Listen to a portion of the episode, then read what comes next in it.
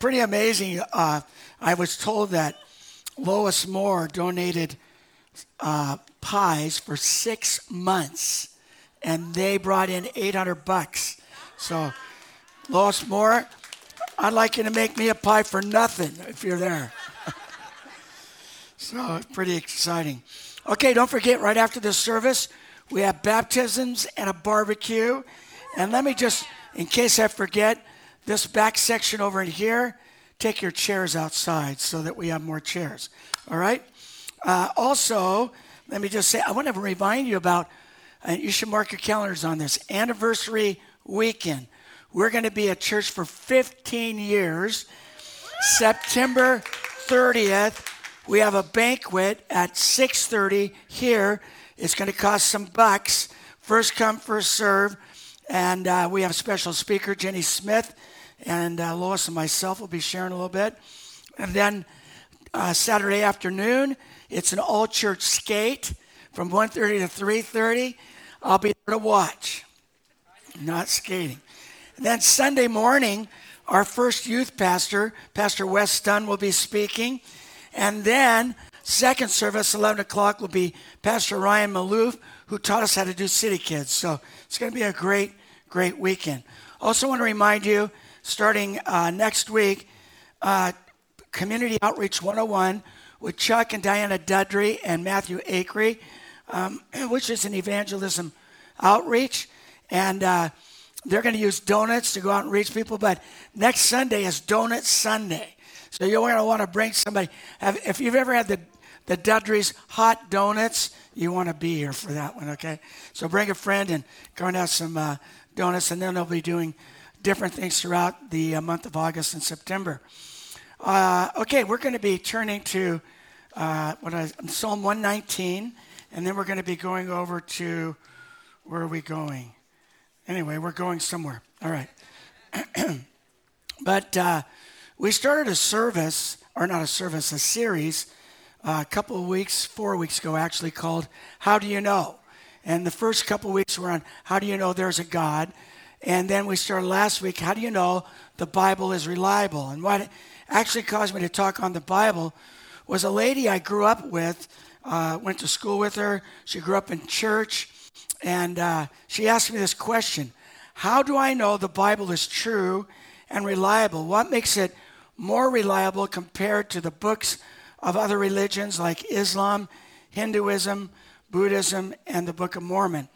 And I, I, I, said, I asked the same question when I got out of high school and I was in college. I gave her a few of my answers. Last week, I told you there's seven uh, proofs uh, that the Bible is reliable. I gave you two of them. Today, I'm going to give you the last five in 25 minutes in a moment. All right? Let's lift up our Bibles, smartphones, iPads, whatever you have your Bible on, and let's make our prayer declaration together. Say this with me This is my Bible, God's holy word. This book is alive and it's powerful. I read other books, but this is the only book that reads me. There are many opinions, but this is the only opinion that counts. Today, I declare by faith I can do all it says I can do. I can be all it says I can be. And I can have all it says I can have. Today, I ask the Lord Jesus, the living word, to take his written word and personalize it for my life so I can leave here changed by the power of the Holy Spirit. In Jesus' name, amen. Now, the real name of this book is not Bible, it's called the Holy Bible. We said that last week.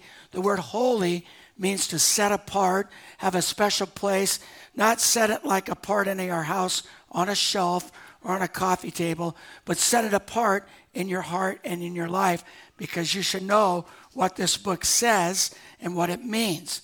And we said last week an acronym for the word Bible is B I B L E, means basic instructions before leaving earth. So before you leave this place, you should know what the Word of God says. All right, Psalm 119, verse 105 says this Your Word is a lamp to my feet and a light to my path. And one of the reasons you should know this book is because it's very practical. It, it uh, this book can help you with your marriage, with your finances, with your parenting, uh, with your thinking, your decision making, uh, it with your work, with your friendships, and especially your attitudes. All right. So it should light up your path and show you where to take the next step. And it helps me live my life knowing which step to take. All right? Now, I told you the seven convincing proofs. I gave you two here, the first two. I'm not going to go into detail. If you want to know the details, should listen to last week's message. But number one, the Bible is historically accurate. All right? And uh, I gave you three reasons why, how you know something's historically accurate. Number two, the Bible is scientifically accurate. And now today, number three, 25 minutes start now, all right? Number three, the Bible is prophetically accurate. Now, when it comes to this Bible, this is, I think, one of the most risky things could have God could have done uh, when it comes to this book, and that is this book makes predictions. And uh, how many been around people who've made predictions? Uh, there's several books out on the end times, and they've been revised probably at least 110 times. So this book has never had to be revised. It's the same book. All right? So uh, all it takes is for one of those predictions to not be true, and it throws the whole thing out of whack, and it would mean the Bible's not true. But you need to know there are more, more than 1,000 prophecies or predictions in the Bible, and 300 of them are about Jesus alone. And these are not just general prophecies like Jesus will be a nice guy. He'll be some. He'll be kind. He'll be somebody you like. Uh, I prophesy that. No, it's not like that at all. These prophecies were very specific and down to specific detail. Like he will be riding into Jerusalem on a donkey. Uh, he will be born of a virgin. He will be born in Bethlehem, and he will escape into Egypt. Uh, he will be raised up in Nazareth and be called a Nazarite.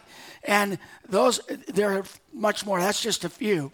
There are over 300 specific prophecies. Let's clear my throat. Thank you. 300 specific prophecies about Jesus in the Old Testament. And the last one was written 400 years before Jesus was born. That would be like coming over on the Mayflower and somebody predicting what we would be doing in America today. Which I think if we'd read that, we'd all be shocked and move to another. No, never mind. All right. And, the one that blows me away the most is that King David prophesied in the Psalms about Jesus dying on the cross before there were crucifixions. And then Jesus fulfilled, listen to this, he fulfilled all 300 prophecies. All right? Now, to help you understand that, let me show you what I mean. Dr. Peter Stoner, a professor who studies probabilities, uh, he got 100 of his cohorts together, formed a team, and they studied for years the probabilities of these prophecies being fulfilled and becoming true. And they concluded this is on your notes one person fulfilling eight, just eight of these 300 prophecies is 1 in 10 to the 17th power, which equals all those zeros up there. And that those zeros, I had to look it up, uh, one with that many zeros. That's a quadrillion, is what that is. Now, just so you know, a probability is if you had a bucket uh, and you put 10 tennis balls in it, and nine were yellow and one was red, and then you blindfolded the person, shook up the, the bucket, and then told them to reach in there and pick the red ball, they would have a 1 in 10 chance of picking that, that uh, tennis ball. So Dr. Stoner and his team came to the conclusion that if you had just eight of those Bible prophecies concerning Jesus come true, true, you would have one in 100 quadrillion chance of that happening. So to help you kind of visualize that, if you had 100 quadrillion silver dollars, it will, would fill the entire state of Texas two feet deep. And then take one of those silver dollars, mark it with a red X, throw it into the pile, mix it all up. Then put a blindfold on that person, put him, him or her in a helicopter, and when this blindfolded person decides, stop, you stop the helicopter, lower it down, and that person would reach down into the silver dollars, pick the red X silver dollar out. That's the chances of just eight of those being fulfilled. Now, if you don't know what that means, let me just tell you Texas is so big to get from the west side to the east side takes 14 hours driving in a car. So, that's one big state. Now, look at the next one. The probability of one person fulfilling 16 prophecies is 1 in 10 to the 45th power, or I had to look this up too, quator decillion. I don't know about you, but that, you want to win the, I just want to win, win the mega million. All right. All right. The next one one person fulfilling 48 prophecies is 1 in 10 to the 157th power. That's a 1 with 157 zeros after it. And I just want you to know, I have no idea what that is. It's, it's bigger than my mind can comprehend. Now, what I want to say is this. Every one of these, that's just the prophecies about Jesus, 300 of them, and he fulfilled every one, which is telling you and me no man wrote this book. No man could. God did. Look at these verses 2 Peter 1, verse 21. For prophecy never had its origin in, in the human will, but prophets, though human, spoke from God as they were carried along by the Holy Spirit. How many know God can speak through people today? There's no other explanation for all these prophecies being spoken and coming to pass the Bible is reliable. All right. This book is amazing. Look at this verse, Matthew 26, 56. But this is all happening to fulfill the words of the prophets as recorded in the scriptures. In other words, I want you to hear this.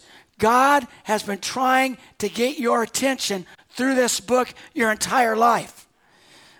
He wants you to know the, the one true thing you can put your faith in is this book. And this book is not about a book, it's about a person. All right? Now, some of the prophecies of the scripture, because I told you there's over a thousand of them, uh, have not come to pass yet. And you and I should not ignore those prophecies, but take heed to them.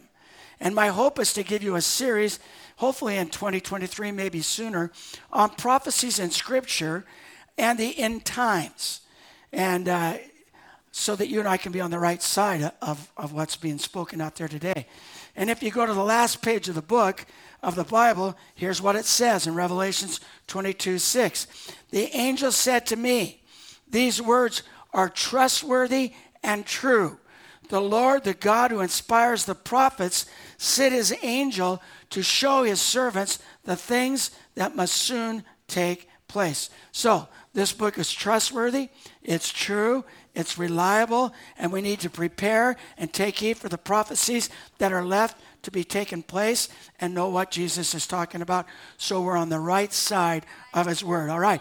Number four, the Bible is thematically uh, unified. Now, I gave you a handout last week that tells you all sorts of trivia about the Bible, how it came to be, and that handout tells us on your notes the Bible was written over a period of 1,600 years in over a dozen countries on three continents by 40 people in three different languages. No book like it. And the question we ask is how did they all get the same story? See, Islam, the Quran, was written by one man named Muhammad. The Book of Mormon was written by one man named Joseph Smith. And by the way, the Book of Mormon is really fairly new. It's only a little over 100 and some years old. The, uh, the, the Analects of Confucius were written by one person, and they have a grave where he was born or where he was buried. Uh, the writings of Buddhism were written by one person. And at the place of his death, he was cremated, and they spread out his ashes to five, I think, maybe, anyway, and put them in urns and sent it to several uh, empires and kings throughout the world. So, listen, you would expect the writings of the Quran, Buddhism, Mormonism, and other religions to be unified because they were written by one person. But the Bible, it is written again over 1600 years in over a dozen countries on three continents by 40 people in three different languages. And it's all about Jesus from beginning to end. So, look at this. Jesus said this. This is why Jesus said this in Luke 24 uh, 27. And beginning with Moses and all the prophets, he explained to them what was said in all the scriptures concerning himself. If you really want to get something good out of this Bible, look for Jesus in every chapter and every verse. Okay, the scriptures point to him. And remember, our theme this year is called Being with Jesus. And if you want to be with Jesus, just get in his word, it'll change your life. All right?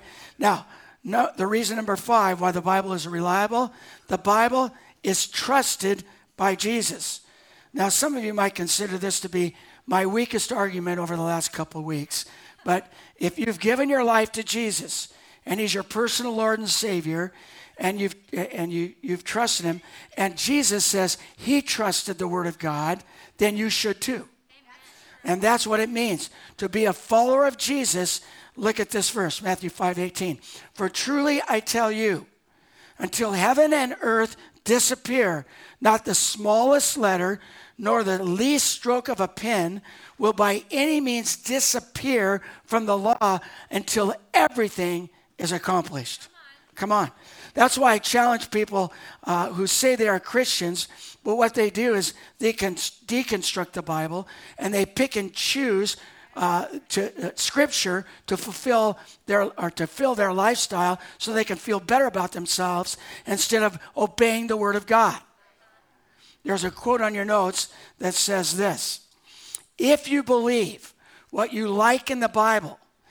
Uh, yeah, if you believe what you like in the Bible, but don't believe what you don't like, it's not the Bible that you trust, but yourself.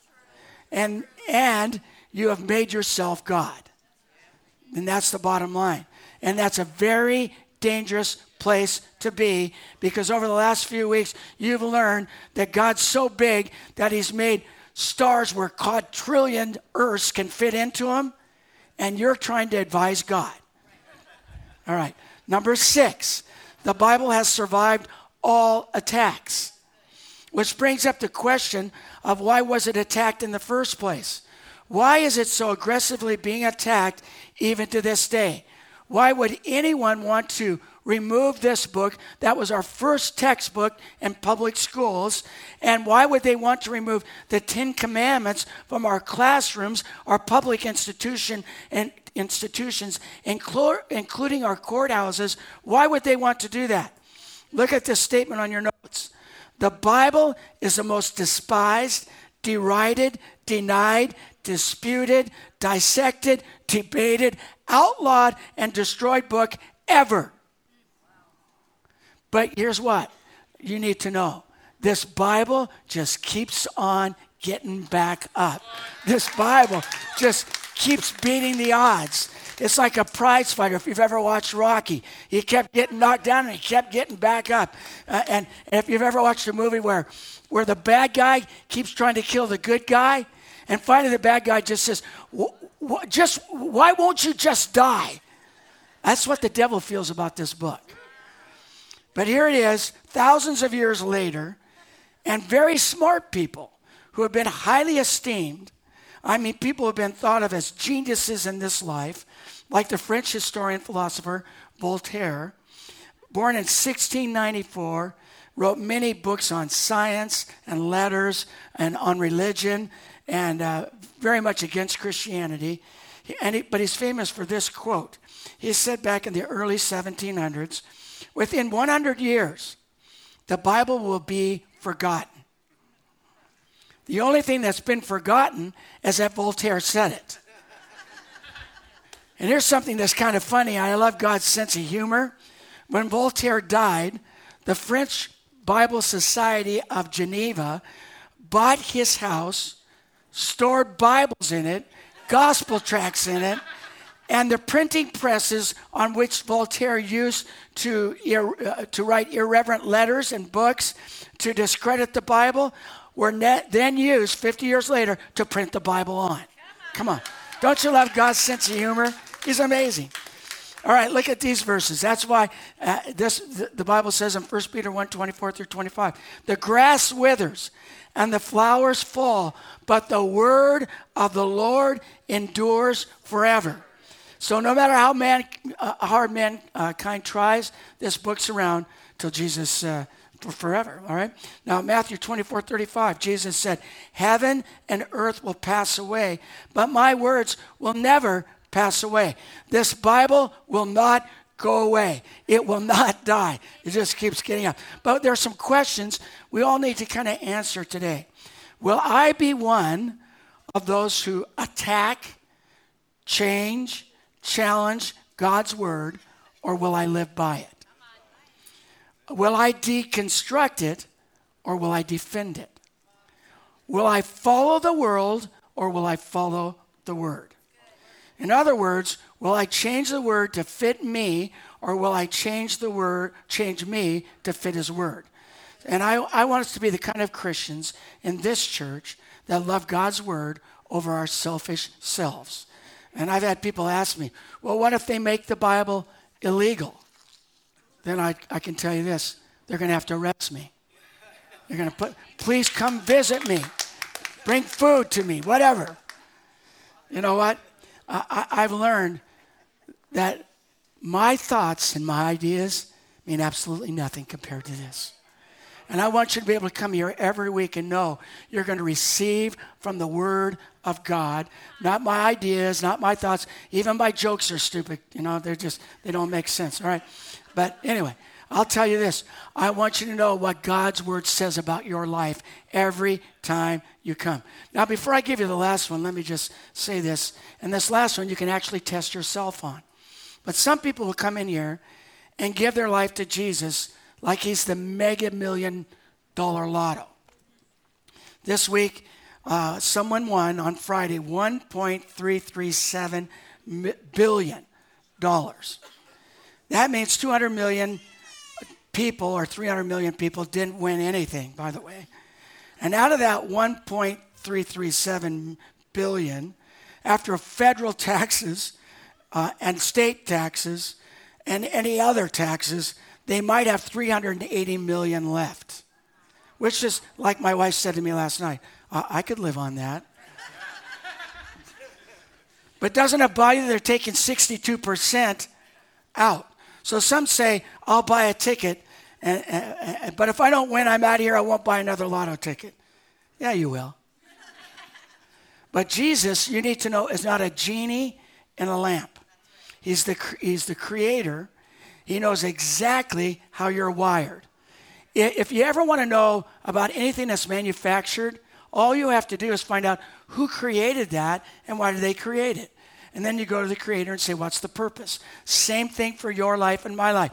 If you want to know your purpose and why you're here, go to the one who created you for such a time as this. All right? And let me just say, don't leave here today making a decision about your life on a half hearted whim. Jeremiah tells us if we seek him with all our hearts, we will find him. So the opposite of that verse would be if you seek after God and try to find him without all your heart, you'll never find him. So some say to me, well, gee, Pastor Doug, I prayed the prayer with you at church and it, it just didn't work. Well, of course it didn't, because you didn't put your whole heart into it. It only works when your whole heart has been put into it. So I'm telling you today, let the Word of God, this living and breathing, powerful Word of God, do its work in you today. All right, here, here's number seven. All right? The Bible has life changing power. And if you don't believe me, ask someone who doesn't get paid to tell you that. I get paid to tell you that. So ask somebody if the Bible has life changing power. It, it, I'm telling you, when I was just shy of five years old, I heard the Word of God preached, and I knew immediately I was a sinner. So when they started talking about sin, I they mentioned something about do you sass your mom? It was in vacation Bible school. Do you sass your mama? Well, my brother does. No. do you fight with your brother? Eh, yeah, yeah. Are you nice to your sister? No. Do you need a Savior? Yes. And by the time he gave the altar call, the Word of God took root in my life, and I ran down that altar, uh, around down that aisle, and knelt at the altar to give my life to Jesus with my brother Pinky. All right? And what I'm trying to say is this this Word of God is true. So Jesus uh, uh, said this in uh, John 8 31 through 32. He said this. He said, If you will hold, or if you hold or grab onto it and don't let it go to my teaching, then you are really my disciples. Then you will know. If you grab onto it, don't let it go, then you will know. You'll know what? Then you will know the truth, and the truth will set you free. Here's the problem with many people, and I've seen people get freed from drugs and alcohol in a moment. And, and it's happened. But let me tell you why it doesn't happen. Because you love your drugs and your alcohol more than this. Just turn to somebody and say, ouch. You know, you, why, you know why your marriage doesn't work? Because you love yourself more than you love this. Okay, Doug, you're, you're meddling now. You've gone too far. But listen, in this word, you will find freedom. You'll find freedom from all of your addictions, everything that's holding you back, and it will turn you uh, uh, from, from those things and set you free from your pain.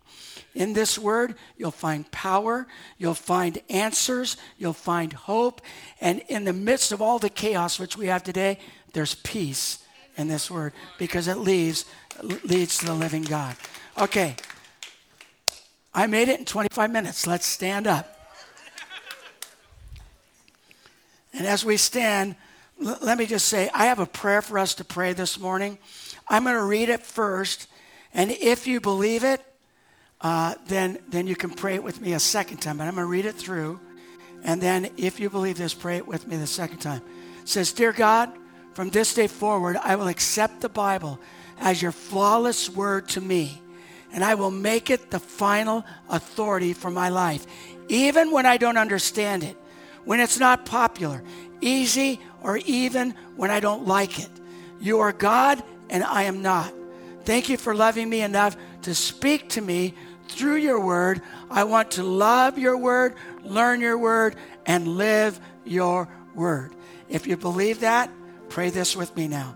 Dear God, from this day forward, I will accept the Bible as your flawless word to me, and I will make it the final authority for my life.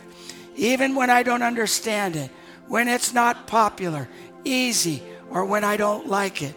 You are God and I am not. Thank you for loving me enough to speak to me through your word. I want to love your word, learn your word, and live your word. Amen. Every head bowed, every eye closed. I just want to take a moment to say this. This is a moment where you've heard the word and God's saying, now I want you to act on it. The Holy Spirit's moving on your heart to help you make a decision on what you've heard today. And I want you to know I've done everything I can to appeal to your mind, to, to help you make sense of what God's word is telling you. But I want you to know the Holy Spirit is the one who does the work. He's here to tell you it's time to believe in your heart, then you confess it with your mouth that Jesus is your Lord and Savior. I'm going to ask you to raise your hand in just a minute. My prayer for you is that today you would bring, I, I asked the Lord yesterday, Lois and I did, Lord, mess with people's hearts. Mess with their hearts. Don't let them leave here the same. But I also want to talk to those uh, who, uh, who are backslidden, those who, who have uh, come into this place and you're a you say, I'm a Christian, but you're a mediocre Christian. In fact, the way you talk and the actions you take, most people wouldn't know you're a Christian. I'm telling you today, it's time to come back to Jesus and put him in first place in your life again. So if you're here giving your life to Jesus for the first time, or if you're coming to Jesus for the 10th time, I'm telling you, I'm going to ask you to raise your hand right now. If that's you, raise your hand and say, I need Jesus in my life. Anyone, just raise them high. See one, two, raise them high so I can see them. Three, four, five, six, seven, eight, nine, ten. Anyone else? It's a good day. Five, 11, I see that. Thank you. All right, now listen. We had five in the first service. That means 15, 16 people today. This is God. God is moving in the midst of His church. Okay, what we do here, you, want, you need to know this. You're not alone. When we pray this prayer today, you're praying it with us, we're praying it with you. You're coming into the family of God.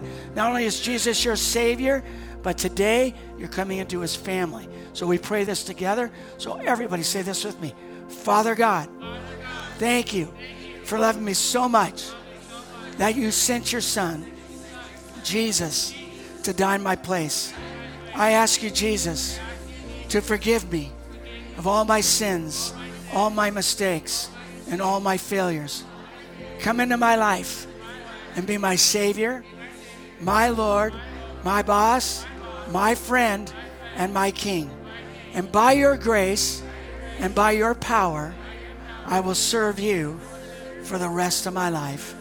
In Jesus' mighty name. And everybody said, Amen. Okay, come on. Now, his word is alive and active. And I believe today addictions need to be taken off people's lives. I believe alcohol needs to leave. Pornography needs to come off. Marriages need to be healed. So, prayer, prayer people, come on up. We're going to worship just for a moment. If you need prayer, do not leave here. It's by faith. You got to step out. Don't care what anybody else thinks, only what God thinks. Let's worship. Let's get some help this morning.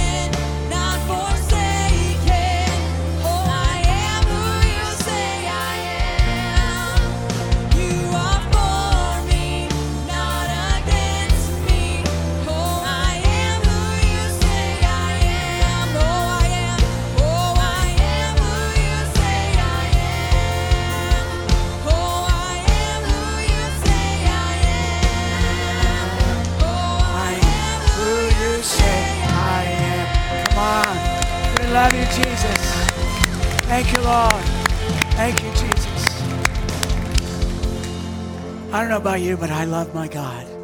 I love my Jesus. I'm so grateful that Father God loved us enough to send his son to die in our place. I'm so grateful not only did he come to forgive our sins, but to heal us. from the inside out of everything that we're going through. Let me just say, today, there's some next steps. When you fall in love with somebody, there's always next steps. There's a next date. There's a next card. There's a next gift. But today, if you got saved, you need to get baptized. Baptized in water. We already have 11 out there. We'll just take more. And if you didn't bring any clothes, I think they actually have towels and some shorts and t shirts to put on you, all right? So just get in line and we'll get through that and God will help you. And then get involved in Fresh Start to help you grow and know what it means to be a Christian. And then next week, we're going to ask this question How do I know God's voice for my life? How many of you like to know God still speaks today? All right? All right, it's a good one. All right, Father, we just pray now you'll take, bless this day, bless the food, bless the fellowship, bless those who are getting baptized. Lord, we thank you that you're at work by the power of your Holy Spirit and that miracles are continuing to happen in Jesus' mighty name. And everybody said, Amen. Grab a chair, go outside, get some food in a minute. We'll do some baptisms. All right, God bless.